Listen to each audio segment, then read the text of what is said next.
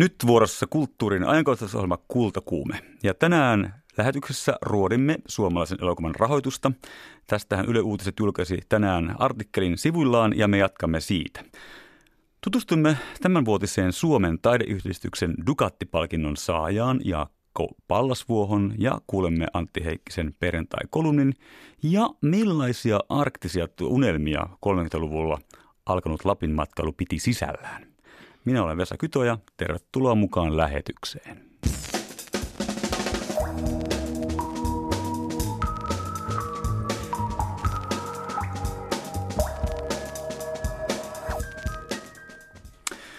Ja nyt studion on saapunut kollegani Liisa Enkel ja hän on käynyt tutustumassa tähän nuoreen uuteen taiteilijaan, joka sai tämän Dukatti-palkinnon. Kyllä tämähän on ollut palkintojen päivä monella tapaa, sillä konesäätiöhän jakoi myöskin noita rahoja. Niin, niin, niin jakoi ja siitä kerron tuossa ihan lähetyksen lopussa. Niin, mutta Suomen taideyhdistys tosiaan jakoi eilen 13 huomattavaa taidepalkintoja sekä apurahoja nuorille taiteilijoille ja kuvataidekriitikoille. Varttuneen taiteilijan tunnustuspalkinnon sai kuvataiteilija ja taidegraafikko Päivikki Kallio. William Turing-säätiön pääpalkinnon sai taidemaalari Maria Sunna. Kirjallisuuspalkinto myönnettiin Ville Hänniselle teoksesta Kirjan kasvot, sata vuotta suomalaisia kirjakansia. Perinteikkäin ja mie- merkittävin on vuonna 1858 perustettu nuoren taiteilijan Dukatti-palkinto, ja se myönnettiin tosiaan Jaakko Pallasvuolle. Jaakko Pallasvuo tunnetaan muun muassa oma elämänkerrallisista videoesseistään. Kun tapasin hänet musiikkitalon kahvilasta, hän kuvaili esimerkkinä yhtä mahdollista teosta. Tein sellaisen videoteoksen, missä niinku, ää, mä tein sellaisia keraamisia naamioita ja sitten mä niinku, kuvasin niitä naamioita ja sitten myös 3D-animoin sellaisia puhuvia, vähän niin kuin sellaisia naamiopäitä. Ja sitten mä pyysin sellaista mun kirjailijakaveria kirjoittamaan sen tekstin, mikä käsitteli sitä, että mitä, mitä mulle tavallaan tulee tapahtumaan. Että se on kirjoitettu vähän sellainen niin kuin sata vuotta tulevaisuudessa ja sitten siinä yritetään niin kirjoittaa tavallaan niin kuin mun elämä jotenkin sen historiana. Mutta sitten siinä sit tavallaan teksti päätyy just käsittelemään sitä, että et mä tavallaan vaan katoan siihen niin sen vuosisadan sellaiseen kaaukseen tai että ehkä, ehkä just ei ole mitään niin erityistä tai että mä vaan oon joku, joku tyyppi siinä historian jotenkin myll- myllerryksessä. Ja että ehkä se on sellainen niin kuin juttu, mikä kiinnostaa mua tai ainakin tuntuu toistuvan, että, että mulla on se siitä se niin kuin oman navan tuijottamis niin kuin narsistisia projekteja, missä mä ajattelen jotenkin sitä niin kuin minää, mutta sitten nämä niin kuin laajenee jossain vaiheessa jotenkin sellaiseksi valtaviksi sitä planeetan tai jonkun historian luonteen miettimiseksi. Mua ei sinänsä ehkä ihan hirveästi kiinnosta se, että, että kuka mä niin kuin oon, mutta sitten mä, mä oon huomannut, että se on ihan välillä jotenkin sellainen käytännöllinen portti johonkin muihin kysymyksiin. Tai ehkä joskus mä oon niin summannut se jotenkin sillä, että mä kiinnostaa tavallaan se, että, kun, että kaikki ihmiset tavallaan niin haluaisi tulla nähdyiksi jollain tietyllä tavalla. Ja sitten on niin se tapa, että miten ne nähdään niin oikeasti. Ja sitten siinä välissä on sellainen kuilu. Ja sitten se kuilu on niin kuin ihan sairaan kiinnostava, että mikä, mikä se on se niin kuin tila siinä jonkun esittämisen yrityksen ja sitten sen niin kuin onnistumisen tason välissä. Et siinä on joku sellainen niin kuin värisevä joku sellainen juttu, mikä liittyy paljon niin kuin johonkin nolouteen ja häpeään ja empatiaan ja tuskaan tai jotenkin se, se on niin kuin kiinnostavaa. Aika mielenkiintoista tulee mieleen jostain syystä Leonardo da Vinci ja muut taiteilijat, jotka omalla aikakaudellaan, omilla välineillä ovat tehneet samankaltaista tutkimusmatkaa. Joo, kyllä mä tota, ajattelen, että se on, on varmaan ollut tosi kauan tai ehkä aina niin kuin taiteen kysymys on varmaan se, että mitä ihmiset jotenkin on ja mitä, mikä se taiteilija niin kuin on, että onko, sekin, onko se joku ihminen vai, vai mikä se niin kuin on. Ja sitten tietysti on kiinnostava nähdä, että jos vaikka tekoäly kehittyy siihen pisteeseen, että sekin voi jotenkin reflektoida itseään ja tehdä taidetta ja että se taide on parempaa, että mitä sitten tapahtuu tai että nyt tuntuu, että eletään ehkä sitä ihmisyyden jotain niin viimeistä lukua. Mutta sekin on tietysti sanottu silloin joskus kes- keskiajalla ja antiikin Roomassa varmaan niin todettu, että nyt on viimeiset ajat käsillä, niin ehkä sen lopun tunteenkin niin voi, voi just tavallaan laittaa sinne historiaan, että sitäkin on tullut mietittyä varmaan eri, eri ajoissa. Jaakko Pallasvuo on tosiaan opiskellut Kuvataideakatemiassa taidemaalarin linjalla ja viimeisen vuosina hän on asunut Berliinissä ja Helsingissä. Ja internetin rooli taiteen välityskanavana ja materiaalina on ollut hänelle viime vuosina tärkeä, mutta nyt hän suuntautuu monenlaiseen taiteeseen. Huomenna, jos haluaa nähdä hänen ta- taidettaan, niin avautuu Jätkäsaaren makasini L3 Galleria Sikissä kansainvälinen yhteistyönäyttely, jossa voi nähdä Jaakko Pallasvuon teoksen. Teoksen ja Päiväni murmelina elokuvaan inspiroinut tämän näyttelyn tekijöitä. Nuori, ajatteleva, monipuolinen herra on tämän Dukatti-palkinnon saaja. Joka on asunut Berliinissä, johon me matkaamme kohta pienen hetken kuluttua tässä. No niin, Berliinissä oli asunut ja opiskellut myös äh, Jaakko Pallasvuo ja nyt Berliinissä jaetaan huomenna lauantaina 9. joulukuuta arvostetut European Film Awards eli Euroopan elokuva-akatemian elokuvapalkinnot. Ja Suomesta sillä Berliinissä on kilpailemassa, eli ehdolla kaksi elokuvaa, Aki Kaurismäen fiktioelokuva Toivon tuolla puolen ja Tonislav Ristovin dokumenttielokuva Hyvä postimies. Ja nyt meillä pitäisi olla puhelinyhteys Berliiniin ja siellä Berliinissä lankojen päässä kaksi suomalaista elokuvavaikuttajaa. Suomen elokuvasäätiön toimitusjohtaja Lasse Saarinen ja elokuvakriitikko Kalle Kinnunen. Oletteko linjoilla? Joo, kyllä kiitos. Täällä on siis Lasse Saarinen. Willkommen in diese Sendung, Lasse Saarinen. Onko sillä myös Kalle Kinnunen? Halo, onko Kalle Kinnunen linjoilla? Olen. No niin, guten Nachmittag in Berliin. Hyvä. Ja täällä studiossa vastapäätä istuu elokuvaohjaaja Taru Mäkelä. Tschüss. Tschüss. Ja, ja tota, nyt mä heitän sinne herroille Berliiniin ihan tälle lyhyesti kysymyksen. Oletteko nähneet nämä suomalaiset äh, kilpailuelokuvat siellä, eli Kaurismäen Toivon tuolla puolen ja Tonislav Ristovin dokumentin Hyvä postimies? Joo, kyllä on. Ja, äh, ja voitteko antaa lyhyen arvion, että onko nyt näillä elokuvilla mahdollisuus voittaa siellä Berliinissä? Otetaan vaikka Lasse Saarinen ensimmäiseksi ja sitten Kalle Kinnunen. No siis toivon tuolla puolen, no voisi hyvinkin voittaa, varsinkin siksi, että Aki Kaurismäki on Saksassa hyvin suosittu ja kolmannes Euroopan filmiakatemian jäsenistä on saksalaisia. Mm-hmm. Siinä on noin, että siinä on kyllä toivoa.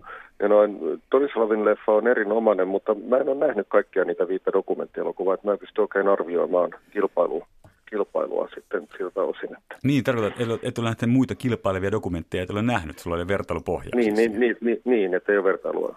Sen takia, että, että elokuva on erinomainen, mutta että en, en yhtään osaa sanoa, mikä se kilpailu on siinä. Että. Mikä on taso.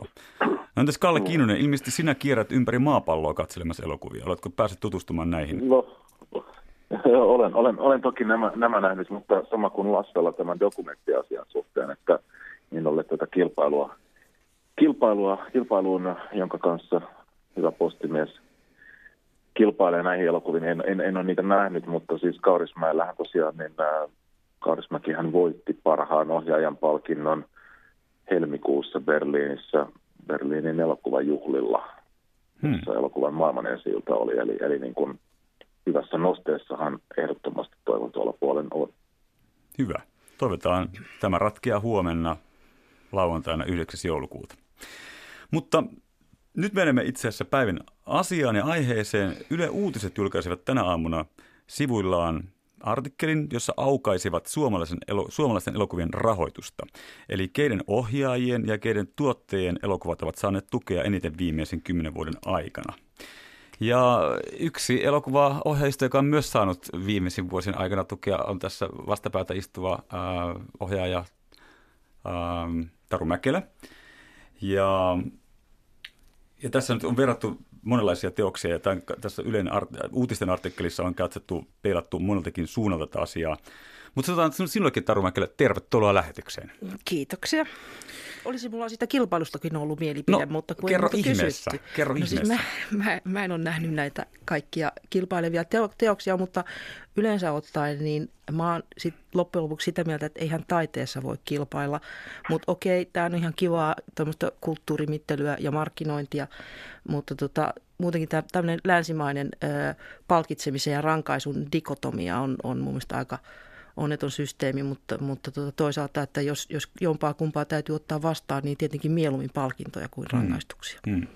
Mulle Virja tuosta vähän keskustelu tuonempana, mä heitänkin tästä nyt, että entäs ei pärjääkään kilpailuissa eikä saa kriitikoiden suosiota. Mutta puhutaan tuosta ihan pikkasen hetken kuluttua enemmän lisää. Ähm, mutta tämä Yle Uutisten suuri artikkeli, se nosti siellä, että tämmöinen äh, elokuvaohjaajista voittaja, kuka, kuka on sanonut eniten ikään kuin apurahoja viimeisen kymmenen vuoden aikana, on Saara Kantel. Ja sitten sillä on tämmöiset suuret tutut nimet kuin Aku Louhimies, Dome Karukoski, Timo Koivusalo, Aleksi Mäkelä, Aleksi Salmenperä, Zaida Bäriruut. Ja he ovat näitä toppeja ja taas tuotantoyhtiöissä, kuinka ollakaan Solar Filmsin Markus Selin, Jukka Helle ja sitten Matila Röörin Productions ja Aleksi Bardin Helsinki-filmi ja Yellow-filmin Olli Hoikka ja Jaakko Hentula. Olli Haikka. On tässä Olli Haikka. Ja nä, nä, näin, näitä nimiä näkee, kun käy elokuvateatterissa, niin nämä tuottajat että nämä ohjaajat ovat varmaan kaikille suomalaisille tuttuja.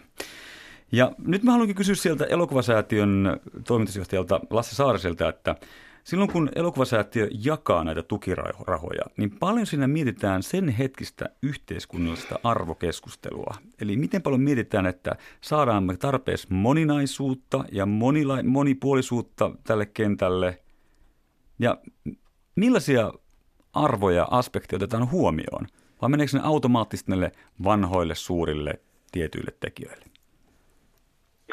No ei Suomessa kyllä mikään, mikään tuki varmaan automaattisesti mene, jolle nyt ehkä kaikki kaurisväki kerran kymmenessä vuodessa, mutta noin, toi, se, noin nämä esittelijät, jotka meillä siis arvioi nämä hankkeet, niin mm. pitkälle, että osat niitä on, heitä on kaksi, ja heidän esittelynsä perusteella tehdään päätös jota harvemmin muutetaan, koska tai oikeastaan koskaan ei muuta, koska esittelyt on ainoa, jotka tuntee, tuntee kaikki hankkeet mm-hmm. kaikki hakijat, niin on, siellä kyllä keskustellaan siis siitä, että jopa yhden vuoden aikana, mutta erityisesti siis vähän useamman vuoden perspektiivillä pitää näkyä niin kuin elokuvan, elokuvataiteen moninaisuus ja monipuolisuus ja tekijöiden erilaisuus.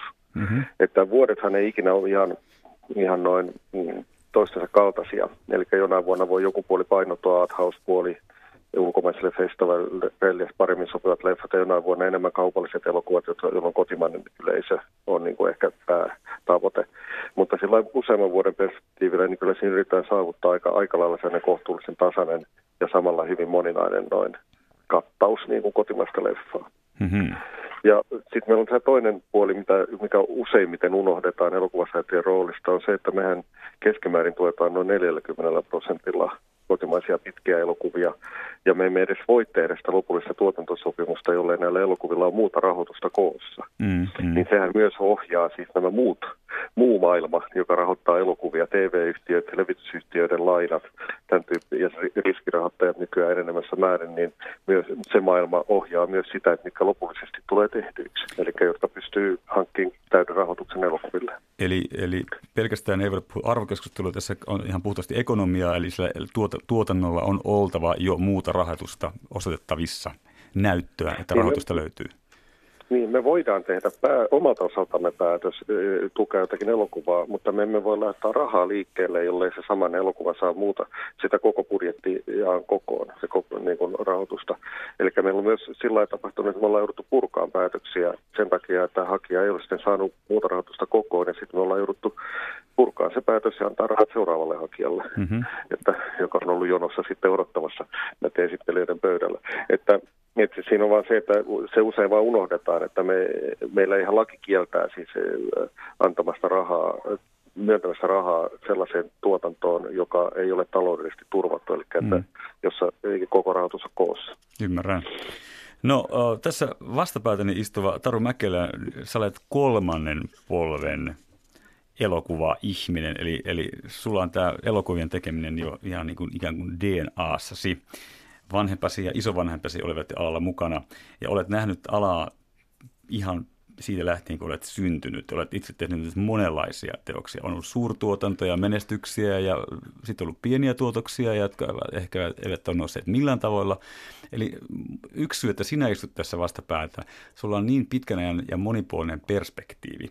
Ja nyt mä kysynkin sulta elokuvan tekijänä, koska olet tehnyt niin monenlaista, niin oletko sitä mieltä, että ne, jotka saavat eniten, ne elokuvat, jotka saavat eniten tukea, niin viekö ne tätä teidän hienoa taidemuotoa eteenpäin? Ovatko niin semmoisia eteenpäin viejiä? Otetaanko ne tämmöistä vinkkeliä mielestäsi millään tavoin huomioon? No en mä tiedä, johtuen siitä, että, että mä olen taustastani ja kokemuksestani äh, johtuen tämmöinen äh, kaikki tietävä yleiskonsulentti, niin, niin tavallaan, että se, että mitä nyt, nyt tässä rahanjaossa ja, ja taidemuodossa ta- tapahtuu, niin – niin tässä on kauhean, kauhean tärkeä, tärkeä tota, noin asia. Just toi, mitä, mitä Lasse sanoi, että tässä on kysymys julkisen rahan, rahan ää, jakamisesta ja nyt on myös yksityistä riskirahaa. Ja nyt, nythän tilanne on hyvinkin, hyvinkin niin kuin mielenkiintoinen ja vähän pelottavakin, että, että nyt kun tämä on tämä MeToo-kampanja on tuonut esiin sen, että todellakin suomalaisenkin elokuva – teollisen, teollisuuden kulissien ta- takana pahimmillaan tapahtuu raiskauksia, lapsiin seka, lapsen sekaantumista ja, ja tota, suku, sukupuolisiin tekoihin painostamista niin mitenkä tämä tulee nyt vaikuttamaan julkiseen rahoitukseen ja toisaalta myös yksityiseen rahoitukseen. Tässähän on semmoisia aspekteja jo, jo että, että, että, että tuolla muualla, muualla rahoituksen ja, ja, ja, ja tota, toiminnan puolella, niin tämmöiset asiat aiheuttaa sen, että rahoitukset otetaan pois ja se aiheuttaa, imagohaitat aiheuttaa hirveästi sanktioita, että et, et mikä on nyt tilanne jatkossa ää, julkisen rahoituksen kannalta. Se on, se on se suurin kysymys. Vaikuttaako tämä? No tähän on tavallaan tämä on ikään kuin suora kysymys sitten sinne, sinne Berliiniin sitten Lasse Saariselle. Haluatko Suomen elokuvasäätiön puolesta antaa tähän jonkinlaisen vastauksen Taru Mäkelälle? Joo, Taruhan ei vastannut kysymykseen, mikä hän tehtiin, mutta hän, tämä on tärkeä Hän, hän otti tämän yhteiskunnallisen keskustelun tässä esille. Joo, otetaan se vaan tässä esille. Joo, joo otetaan vaan, joo, joo. Että, että, että, että, sanotaan näin, että tämä on niin tärkeä aihe, että se vaatisi perusteellisemman keskustelun kuin tämä muutama minuutti, mikä tässä mutta lyhyesti. on. Mutta, mutta lyhyesti, tässä asiassa on vaikea lyhyesti vastata, mutta ensinnäkin kyseessä on se, niin kuin Taru kertoo, että on tullut esiin näitä, kauheita asioita, mitä hän sanoi, mikä on täysin sietämätöntä ja vähän niin kuin halveksittavaa ja tuomittavaa, niin yhtä ainutta keissiä hän ei ole virallisesti olemassa paljon puhutaan. Ja me, kun me ollaan tämmöinen viranomaistoiminta harjoittava laitos, niin me joudutaan toimimaan sitten niin kuin virallisten, ei, ei huhujen, vaan sitten jos oikeasti jotain asiat tulee esiin, sillä niin, noin, niin me joudutaan niiden mukaan toimimaan. Ja, mm. ja silloin me joudutaan sitten ihan tutkimaan hallintolakia, valtiostuslakia ja muuta, että miten, jos, jos niin kaamesti tapahtuisi, että meillä olisi esimerkiksi kesken joku elokuvarahoitus, että me ollaan maksettu osa elokuvarahoista ulos ja osa on vielä maksamatta, että mitä me siinä vaiheessa voitaisiin tehdä. Että, mutta, mutta vähän ehdottomasti tuomitsen kaiken tällaisen epäasiallisen käytöksen, mitä elokuva tai missä, millä vaan työalalla tapahtuu. Joo. Se on tärkeää. Mä kysyin tätä samaa asiaa itse asiassa tänään. Soitin äh, Ylen elokuvaostajalle Erkki Astalalle ja vielä varmistin asiaa sitten Ville Vileniltä. Ja hän oli sitä mieltä, että jos Yle saa tietää minkäänlaista tähän viittaavaa, niin Yle tutkii sen asian välittömästi. Mutta hän antoi sama vastauksen siinä, että ei ole vielä tällä hetkellä tullut niin kuin konkreettisesti tällaista asiaa esille. Niin Eli... on, on, on, siitä on tämmöinen, tämä, tämä toimintaympäristö on nyt paljastunut, paljastunut näiden tapauskertomusten kautta. Ja siellähän on erittäin valideja ihmisiä, jotka kertovat asioista, että ja sehän on, nämä on niin kauheita ja arkaluontoisia asioita, että me kaikki ymmärretään, että eihän teon kohteena olleet ihmiset halua tulla nimellänsä julki, mutta mm. siellä on yli tuhat nimeä allekirjoittanut ja ne nimet voi käydä läpi, niin, niin kyllä siellä on ihan, ihan luotettavia ihmisiä. No otetaan Kalle, Kalle Kinnunen myös tähän samaan suureen kysymykseen mukaan ja keskusteluun. Kalle Kinnunen, oletko sinä saanut kuulla tästä samaa? Taru Mäkelä sanoi, että tässä on ihan niin kuin iso vetomus suurelta porukalta. Kalle, tiedätkö sinä tästä enemmän? No kyllä mä tämän vetomuksen tiedän ja olen kovastikin toivonut, että tämä Helsingin Sanomien aloittama julkisuus, julkisuushomma homma eten, etenisi. Eli, eli tota, tässä on niin vähän tilanne, jossa melko pienestä alasta, jos, jos puhutaan, että on puhuttu, puhuttu niin kuin, nimiä mainitsematta ohjaajia ja, ja tota, kai näyttelijöitä, näyttelijöitä jotka, jotka ovat, ovat, ovat tota, tekoihin syyllistyneet. Niin tuotu, tuotu esiin, eli tässä niin kuin eräänlaisessa löysässä hiiressä tuntuu tällä hetkellä olevan sitten niin kuin tämmöinen niin kuin 50-100 hengen joukko suomalaisia elokuva-alan ammattilaisia, joiden joukossa nämä syylliset sitten ilmeisesti ovat. Eli tota, tässä on tämmöinen paine, paine, joka odottaa purkautumistaan, että, että jonkinlaisia niin kuin konkreettisia, konkreettisia asioita tästä niin kuin näihin, näihin nimenomaan, kun Tarukin mainitsi, nämä niin kuin aivan rikoksen puolelle menevät asiat, milloin nämä tulee, tulee julki ja miten. Hmm. Eli, eli hyvin jännittävä tilanne. Ja siellähän oli tekijöissä myös näissä tapauskuvauksissa niin myös rahoittajia. Eli, eli sehän on Kyllä. aika kiusallinen tilanne on. tai kamala. No niin kuin tuossa Lasse Saari sanoi, että on... Joo, voiko siihen kommentoida? No juu, tekisi mieli päästä itse rahoitukseen, mutta sanon vielä Lasse lyhyesti tähän liittyen, koska tämä on niin iso aihe ja tärkeä aihe, että me tarvitsemme itse asiassa koko kultakuumeen lähetys, mutta sanon vielä Lasse tähän jotain ja sitten mennään rahaan ja rahoitukseen. Joo, okei. Okay. Niin sanon sen, että juu, että olen myös kuullut huhua, että on rahoittajia joukossa, mikä on vielä entistä kauheampaa. Niin noin, mutta, mutta noin, se, että niin kauan kun ne on nimiä, niin kaikki on syyllisiä. Hmm. Ja se on niin kuin se kaikkein hankalin, että ala ei kuitenkaan ole kokonaan mätä. Hmm. Et uskon esimerkiksi, että Tarun noin elokuvissa ei ole hirveästi alistettu ihmisiä. Hmm. Niin noin, se, et, se, mutta mä olin sanomassa siis sitä, että mehän tehdään nyt yhdessä alan kaikkien järjestöjen kanssa, elokuvasäätiö on siinä mukana, niin me, me rakennetaan tällaista niin kuin miten se nyt sanoisi, noin code of conduct-tyyppistä semmoista, niin kuin, että miten alalla tulee käyttäytyä, siis tämmöistä ohjeistusta. Ja kun se ohjeistus saadaan yhdessä kirjoitettua ensi vuoden alussa, niin me tullaan kyllä sitten liittämään se meidän tuotantosopimuksiin, että jossa sitten tuottajat allekirjoittaa, että heidän tuotannossaan sitä noudatetaan. No tämähän on ihan suuri joo, konkreettinen teko. Hmm. Niin, niin ja jos se, se, jos se kontrollointi tulee vielä alan ulkopuolelta, koska toisaalta me, mehän tunnemme, että, että miten pienet yhteisöt, kuten esimerkiksi Jehovan todistajat, niin heilläkin on rauhanyhdistys, joka itse kontrolloi, hmm. mitä siellä tapahtuu. Ja, ja toisaalta se ei välttämättä ole ihan yksi yhteen sitten lain mukaan. Hmm. Mutta yhtä pieni porukka on myös sitten elokuvan tekijät Suomessa, että, että sitten periaatteessa kaikki ohjaajat tunnette toisenne ja tuotantoyhtiön ää, ihmiset tuntevat toisensa ja, ja, ja tota, varsinkin nuoret alalle tuli, tulijat, eli elokuvaohjaajat ottavat yhteyksiä eri tuotantoyhtiöihin. Mutta mä mietin nyt sitä rahoitusta, että mä otan tämmöisen ihan esimerkiksi, että on nuori tuntematon tekijä, joka tuleekin nyt tuntemattoman pienen tuotantoyhtiön kautta pinnalle. Ja nyt jos Hesari tai joku muu suuri asa, avisi sattuukin murskaamaan arvioillaan hänen tekeleensä, niin sen pienen, ehkä helmen lento loppuu siihen. Ja Kalle Kinnunen, kun sinä olet nyt yksi näistä muukaroitsijoista, että olet kriitikko, paljon sinä mietit tätä asiaa, kun teet tällaiselle novisille kritiikkiä? Koska sillä kritiikillä on varsinkin tällaisen pienen tekijän kohdalla suuri merkitys.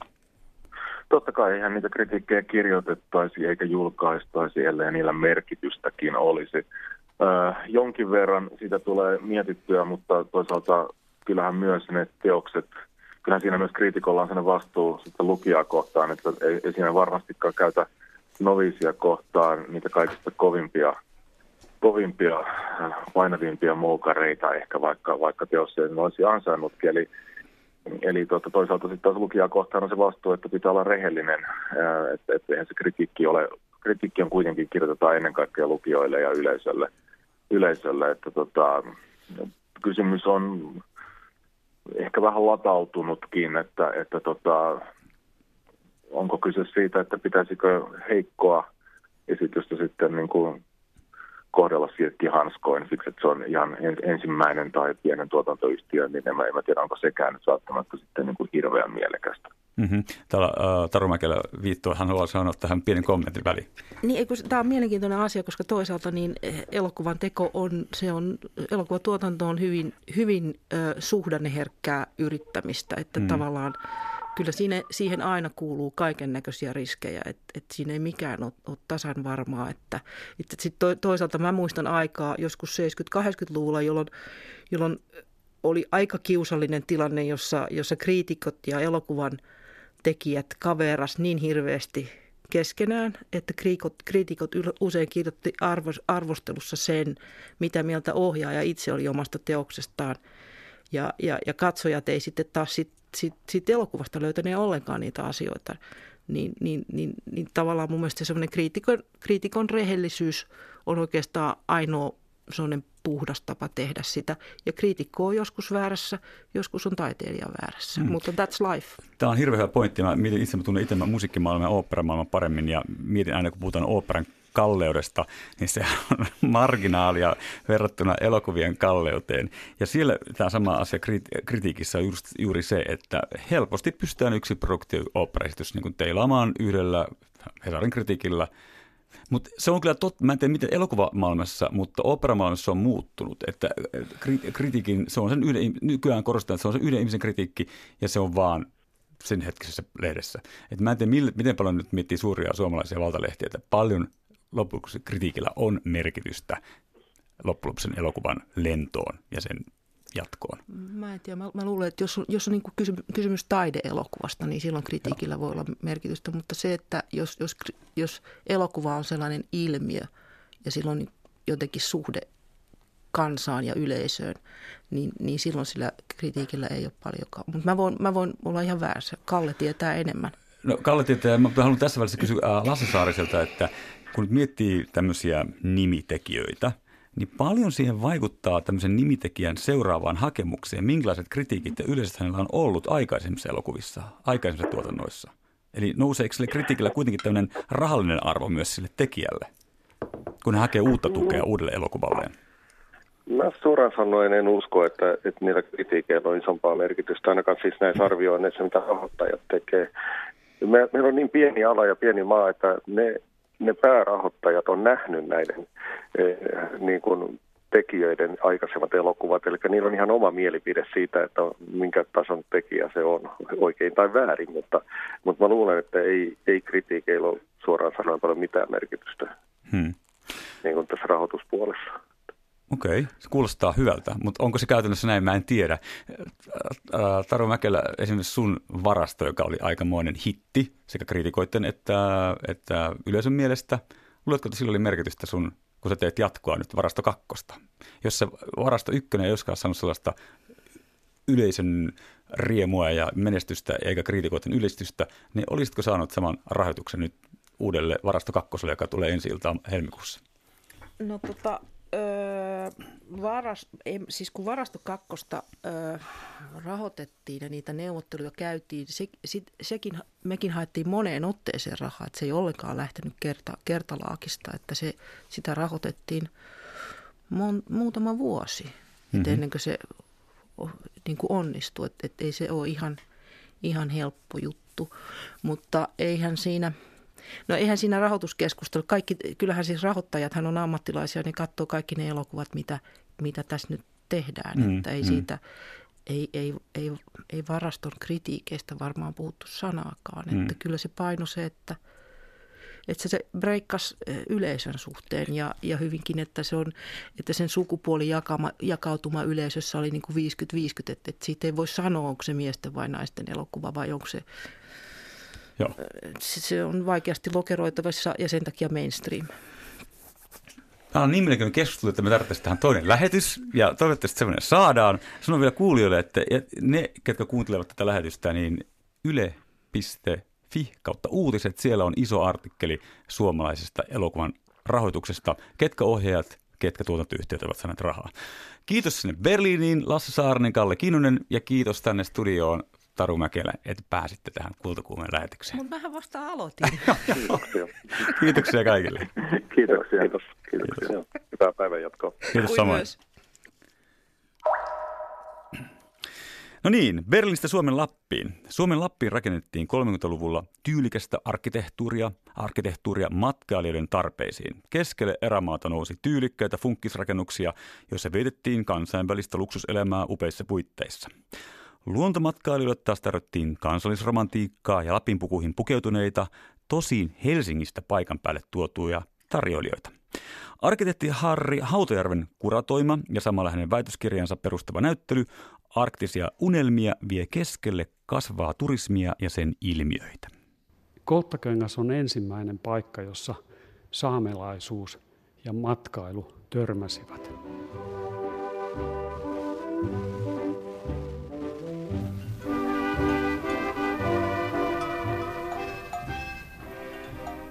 Lapissahan liikkui matkailijoita ja löytäretkeilijöitä, lähinnä semmoisia ylempien sosiaaliluokkien seikkailijoita, kuten tuleva Ranskan kuningas, satojen vuosien ajan. Mutta varsinainen Lapin matkailu alkoi 1800-luvun jälkipuolella, kun Aavasaksalle saavuttiin katsomaan keskiyön aurinkoa ja valtio rakennetti sinne romanttisen hirsipaviljongin. No sitten kului aikaa 20-luvun alkuun, kun Petsamo luovutettiin Suomelle Tarton rauhassa. Ja matkailijayhdistyksen miehet lähtivät sinne katsomaan, että mitä kaikkea sieltä löytyy. Ja he löysivät sieltä aivan ihmeellisen paikan nimeltään Boris Kleeb. Ja tässä on valokuva siitä. Boris Kleb nimettiin kolttakönkäksi ja matkailijayhdistyksen miehet tajusivat, että tästä täytyy nyt rakentaa ja tuotteistaa matkakohde, joka suunnataan myös ulkomaisille matkailijoille. Ja sinne ensin perustettiin pieni majatalo ja sitten 30-luvun alussa sinne rakennettiin kaksikerroksinen matkailumaja, joka suunniteltiin yleisten rakennusten ylihallituksessa. Se matkailumaja paloi ja vuonna 1937 ja sinne rakennettiin iso kivirakenteinen valkoinen funkkishotelli, joka näkyy tuossa kuvassa.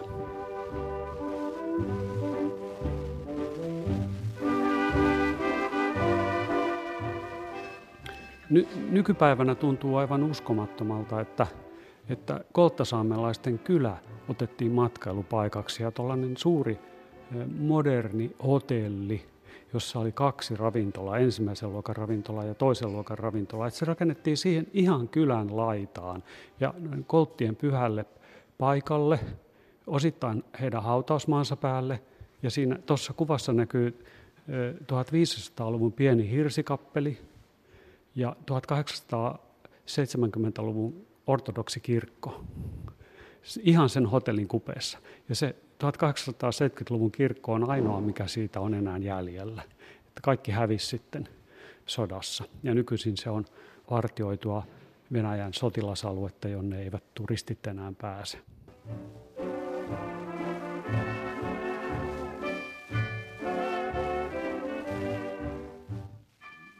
Joitakin vuosia sitten kävin Kirkkoniemessä ja kiipesin sinne Norjan ja Venäjän rajalle tunturin päälle kiikarilla katselemaan tonne Paatsioen laaksoon. Ja se maisema on valtavan hieno, vaikka nykypäivänä siellä on taustalla näkyy piiput, joista tupruaa saastetta ilmoille ja siellä on suuri voimalaitos ja kuten tiedämme, niin Petsamossa on isoja ympäristöongelmia. Mutta tämä paikan historia on hyvin kiinnostava. Sitä kutsuttiin silloin, kun se matkailu pääsi käyntiin 30-luvulla sitä kutsuttiin Suomen Shangri-laaksi ja Eldoradoksi ja Petsamon helmeksi. Alkuvaiheessa sinne ei ollut ollenkaan tietä. Sinne tultiin postimoottoriveneellä. Ja sinne saapui esimerkiksi englantilaisia lordeja kalastamaan. Ja kolttasaamelaiset harjoittivat vuotuiskiertoa vielä silloin, kun alue luovutettiin Suomelle. Mutta siinä vuosien kuluessa, kun turismi lisääntyi, niin koltat luopuivat sitä perinteisestä vuotuiskierrostaan ja tulivat osaksi tavalla tai toisella osaksi sitä turismia. Koltat alkoivat soutaa niitä urheilukalastajia ja kantaa turistien matkalaukkuja ja jotkut alkoivat kerjäämään, äh, ihan suoraan kerjäämään kaikkein köyhimmät ja jotkut vaativat rahaa siitä, että heitä valokuvattiin. Eli nämä samat ilmiöt, jotka, jotka me näemme nyt kun liikumme, matkustamme ympäri maailmaa, etenkin kehitysmaissa. Et Lapissa on ollut nämä ihan samat. Ja mä olenkin usein todennut, että se on semmoinen alueellinen ilmentymä ja kehityskulku, mikä on toistunut aika samanlaisena ympäri maailmaa. Et ensin saapuu seikkailijoita ja löytöretkeilijöitä, jotka kuuluu yläluokkaan, ja, sitten, ja, ja myös tutkimusmatkailijoita. Ja sitten alkaa semmoinen pienimuotoinen yläluokkainen matkailu, rakennetaan upeaa arkkitehtuuria, pieniä eksklusiivisia rakennuksia, jotka on hyvin kauniisti sisustettuja. Ja sitten pikkuhiljaa siirrytään massaturismiin ja sitten se muuttuu semmoiseksi banaaliksi, arkipäiväiseksi ilmiöksi.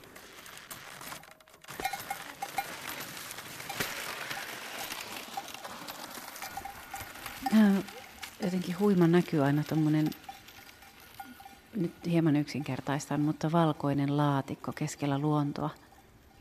Miten ajateltiin luonnon ja rakennuksen suhteesta?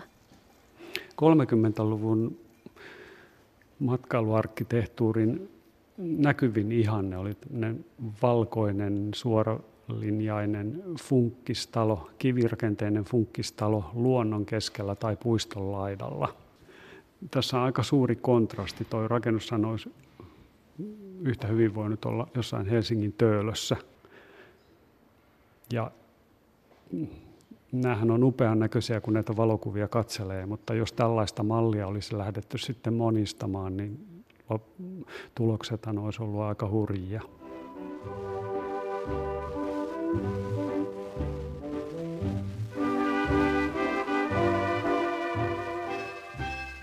Tässä on Pohjanhovi, joka rakennettiin Rovaniemelle vuonna 1936. Sen suunnittelivat helsinkiläiset arkkitehdit Pauli ja Martta Blomstedt. Ja mä olen sitä mieltä, että se, se on kyllä yksi sen ajan kansainvälisen arkkitehtuurin huipentumista. Ja on ihan uskomatonta, että tuollainen kokonaistaideteos, rakennus, jossa kaikki yksityiskohdat astioita myöten oli harkittu huolella, että se rakennettiin sinne pieneen kauppalaan Rovaniemelle.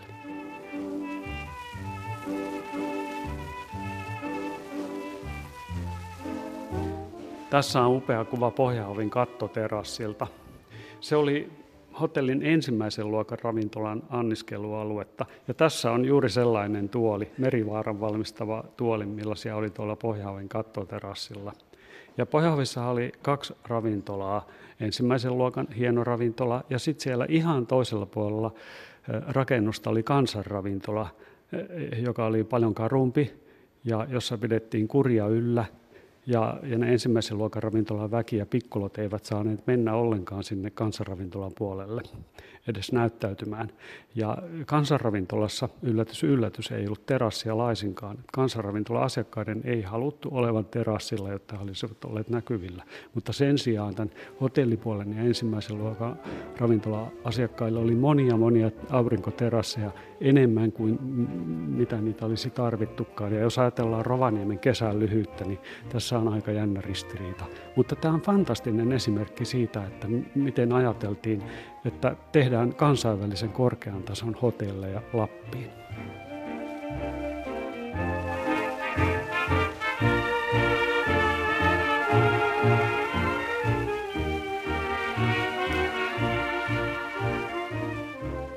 Lapin matkailu oli tuohon aikaan hyvin, hyvin pienimuotoista ja turistimäärät olivat vielä aika pieniä, etenkin nykyiseen verrattuna. Kyse oli aika eksklusiivisesta matkailusta. Mutta siitä huolimatta näissä matkailumajoissa ja hotelleissa oli eri tasoista majoitusta, että Pohjan hovissakin oli siellä kellarissa joitakin yhteismajoitushuoneita. En tiedä, käytettiinkö niitä, mutta Pallastunturihotellissa käytettiin. Samaten tässä Inarin matkailumajassa, joka on tämmöinen aika mahtava kansallisromanttinen viritelmä, tämmöinen korkea, ikään kuin Karjalan talo, päädyssä ruutuikkunoita ja tuolla oikealla näkyy tuo siipirakennus, joka on kuin maalaistalon aitta. Ja siellä oli yhteismajoitushuoneita. Ja Inarin matkailumajan pihalle Vähäkallion toimistossa suunniteltiin lappalaistupa. Sillä nimellä sitä kutsuttiin. Se näkyy tuossa piirustuksessa. Ja ainoa syy, jonka olen tälle löytänyt, oli ilmeisesti se, että sama kuin Kolttakönkäällä, että saamelaiset, jotka asuivat erämaissa, he tulivat käymään Inarin kylässä hoitaa asioita ja niin he, he saivat majoittua tuossa, tuossa rakennuksessa matkailumajan pihalla ja heitä varten oli ulkokäymälät. Ja ideana oli, että matkailijat näkevät näitä värikkäisiin asuihin pukeutuneita saamelaisia, kuten olen löytänyt näitä kirjoituksia, näin kerrottiin. Mistä tämä tuli, tämä ikään kuin tämän arkkitehtuurin ihanteet? Miksi tämä oli tämmöistä? Mun teoriani on se, että näitä suunnattiin tavallaan ehkä eri matkailijaryhmille. Tämä olisi romanttista luontoretkeilyä, hyvin kansallisromanttista arkkitehtuuria sitä varten, talonpoikaista, kalevalaista, juurevaa ja sitten Pohjanhovi ja Pallastunturin hotelli, kansainvälistä, modernia, trendikästä ja siellä myöskin tarjoilijoilla oli näissä funkishotelleissa samanlaiset asut kuin Helsingin hotelleissa. Mutta esimerkiksi Inarin matkailumajalla, niin näillä tarjoilijoilla, heitä kutsuttiin ylioppilastarjoilijattariksi, koska he, kuten kaikki muukin henkilökunta, oli jostain Etelä-Suomesta. Niin näillä ylioppilastarjoilijattarilla oli saamen puvut yllään. Eli tässä ihan selvästi luotiin sellaista elämyksellisyyttä.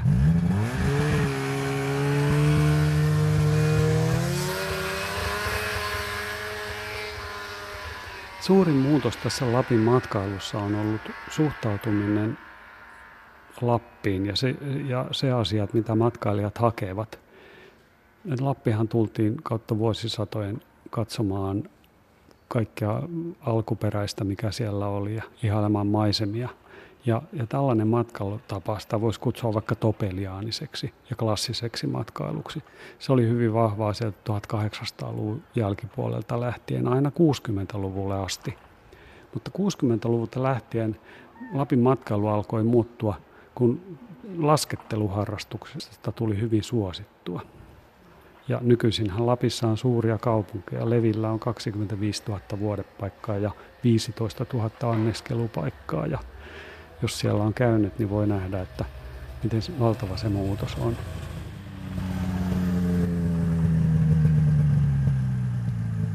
Arktisia unelmia, eli Lapin varhaista matkailuarkkitehtuuria on esillä arkkitehtuurimuseossa Helsingissä helmikuun lopulle 2018 saakka. Näyttelyn kuratoinutta arkkitehti Harri Hautajärveä jututti toimittaja Sari Möttönen.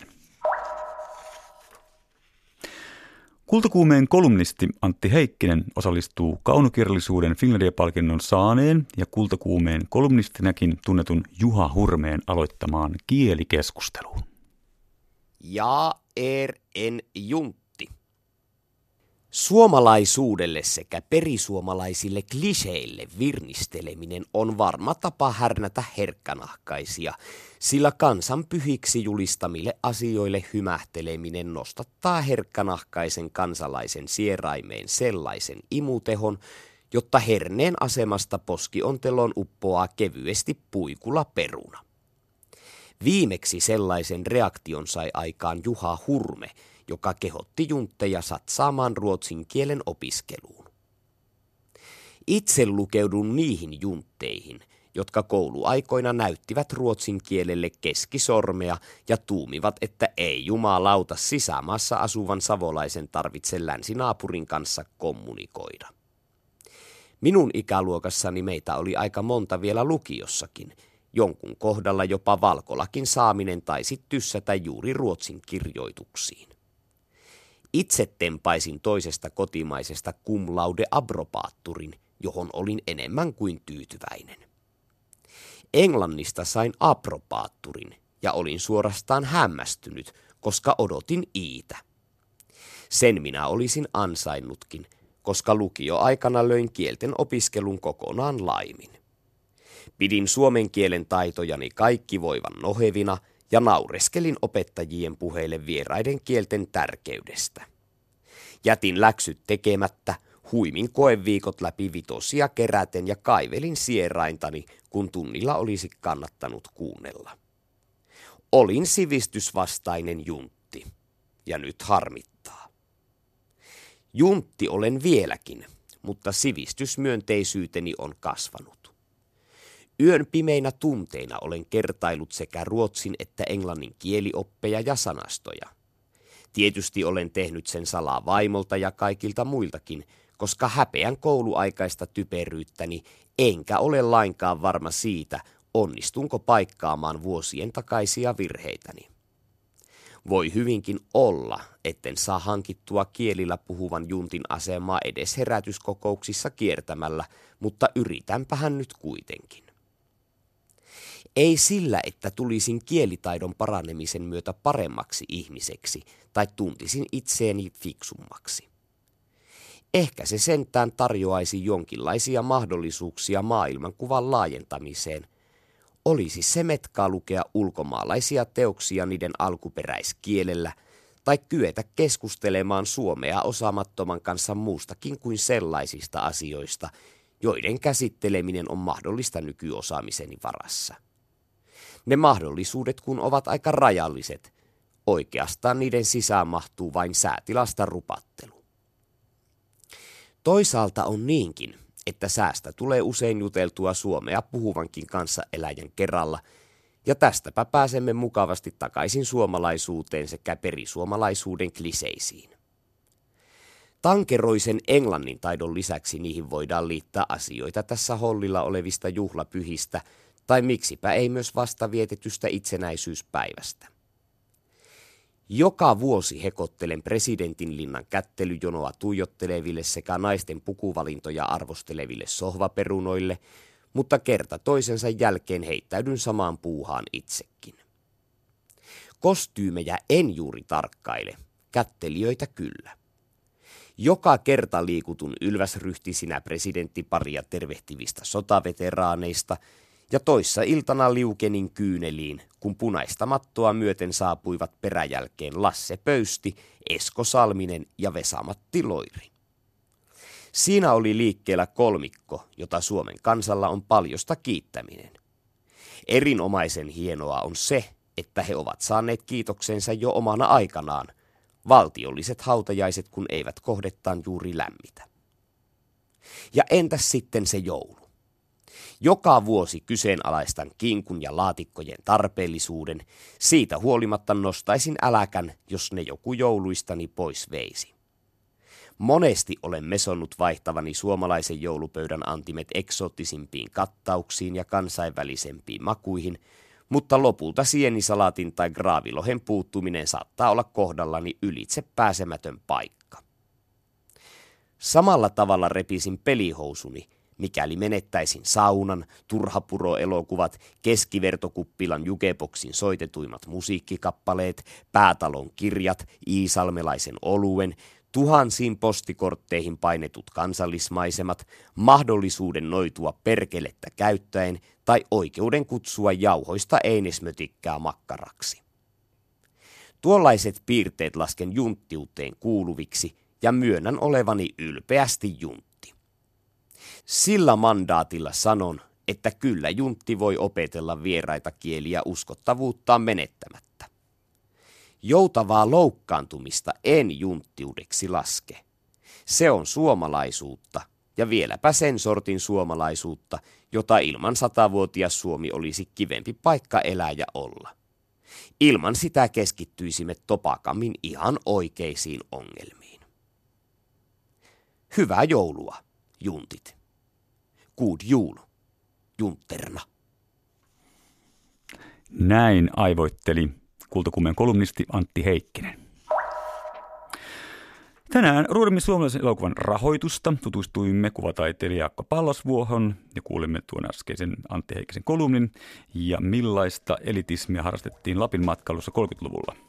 Maanantain kultakuumeen juontaa Janne Junttila ja silloin siellä on esillä muun muassa maaseudun pojat, duunariäijät ja vankilasta vapautuvat miehet, jotka puhuvat teatterista.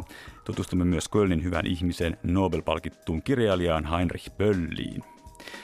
Ja tämä päivä on suuri ilonpäivä monille tieteen ja taiteen tekijöille, sillä Konesäätiö on myöntänyt vuoden 2017 haussa 29 miljoonaa euroa apurahoja rohkeille tieteen ja taiteen erilaisille avauksille. Näistä avauksista ja aiheista tulevan viikon kultakuumeessa. Minä olen Vesa Kytoja ja kiitän kaikkia tämän päiväistä lähetystä kuunnelleita ja oikein mukavaa viikonloppua.